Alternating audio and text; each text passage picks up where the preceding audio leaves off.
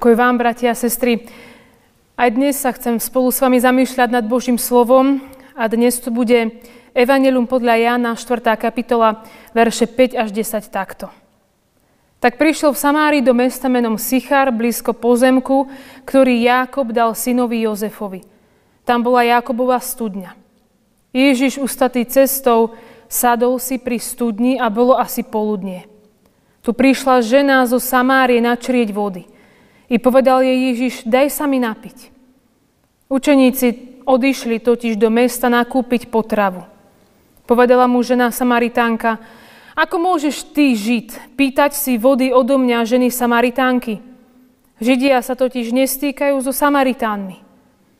Riekol jej Ježiš, keby si poznala dar Boží, a kto ti hovorí, daj sa mi napiť, ty by si jeho prosila. A on by ti dal živú vodu. Amen. Milí bratia, milé sestry, už malé deti vedia, že bez vody sa nedá žiť.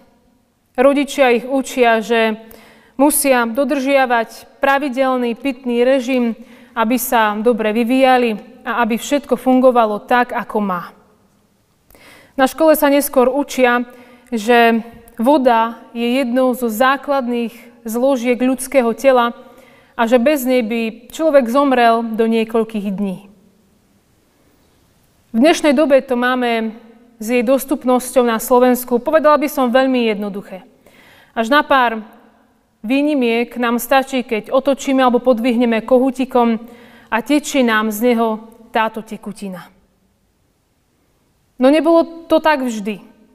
Naši predkovia si v minulosti museli chodiť naberať vodu do studní, do vedier a namáhavo si ju nosiť na miesta, kde bola práve potrebná.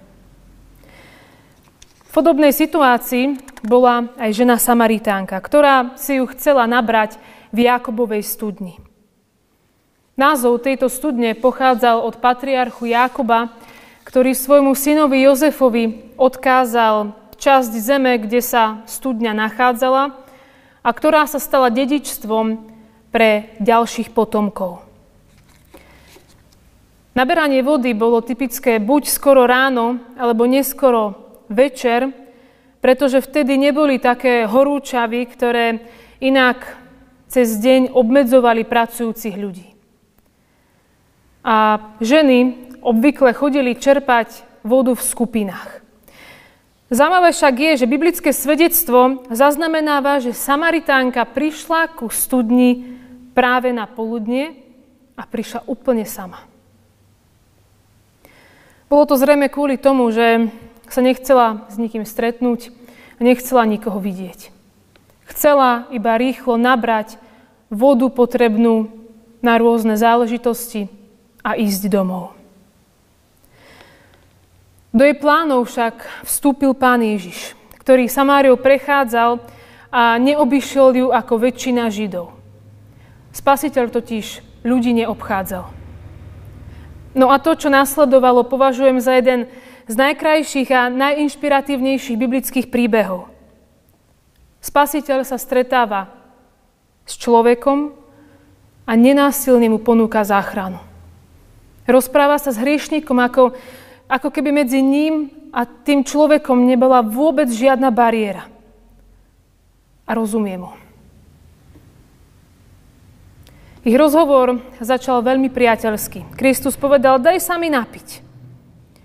Žena spoznala, že je to Žid a bola prekvapená, že sa s ňou Samaritánkou rozpráva.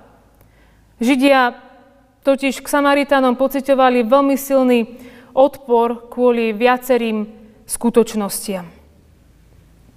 Okrem toho v tej dobe bolo niečo nemysliteľné, nepredstaviteľné a nevhodné, aby na verejnosti sa rozprával muž so ženou.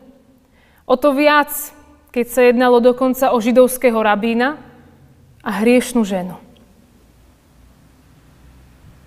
Ona mu povedala, ako môžeš ty, Žid, pýtať si vody odo mňa, ženy Samaritánky? Ťažko si uvedomovala, že hovorí so svojim spasiteľom a že jeho láska je väčšia než všetky malicherné ľudské rozdiely.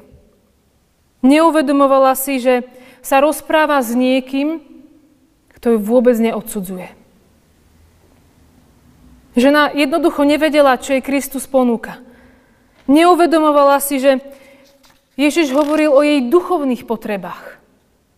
Prijala si takú vodu, aby stále nemusela chodiť k Jakobovej studni, pretože veľká úcta a dôraz na minulosť bránili tejto žene, aby videla veľkú príležitosť, ktorá sa jej práve naskytla. Keď čítame ďalšie verše z Evanelia podľa Jána, vidíme, že nakoniec jeho slova pochopila a prijala. Bratia a sestry, čo bráni nám? Aké hriechy, zvyky a spomienky z minulosti nám nedovolujú pochopiť a prežiť Kristove slova? Povedali by sme si, keby sme my stretli Krista, nám by sa to určite nestalo. My by sme ho určite pochopili. Ale naozaj, Veď On nie je ďaleko od nikoho z nás.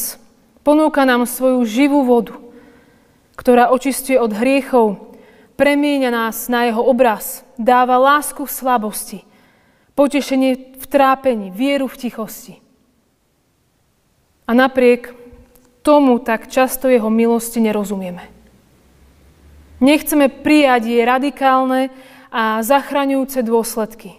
A spoliehame sa radšej na to naše každodenné nosenie vody vo svojich rukách. Jakubová studňa je miesto, ktoré môžu návštevníci navštíviť aj dnes, pretože je jedným z mála biblických miest, ktoré sa dajú celkom vierohodne v Izraeli identifikovať aj v dnešnej dobe. No čo je dôležité, je to, že takáto studňa Čiže miesto stretnutia sa s Kristom nie je iba v Izraeli, ale všade, kde sme, kde sa práve nachádzame. Bratia a sestry, neodmietame Ježišovu pomoc, keď prichádza aj k tým našim studniam. Na miesta, kde prichádzame sami, aby sme nikoho nestretli a aby nás nikto nevidel.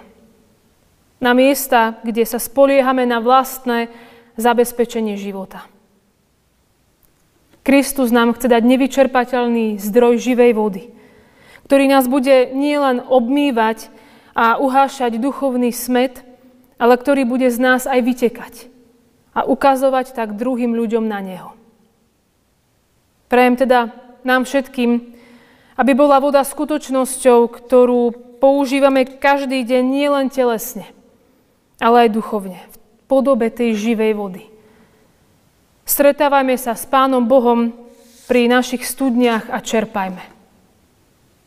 Pamätajme na Jeho živú vodu aj pri každom kontakte s tou viditeľnou, keď ju budeme piť, alebo keď nám bude tiecť po rukách.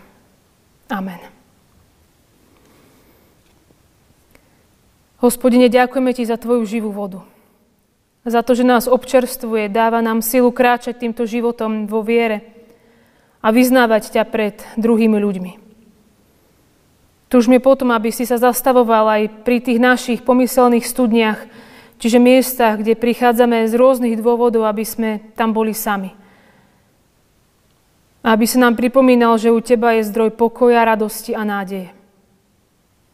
Prosme ťa, aby sme videli takéto miesta aj u našich blížnych, a aby sme sa im nebali prihovoriť a chvíľku ísť s nimi po ich ceste viery. Ďakujeme Ti za Tvoju dobrotu, vernosť a milosť. Za to, že vieš, aké je to byť slabým a smedným. Dodáva nám to istotu a odvahu, že Ty naplníš všetky naše potreby. Sme radi, že ťa máme. Amen.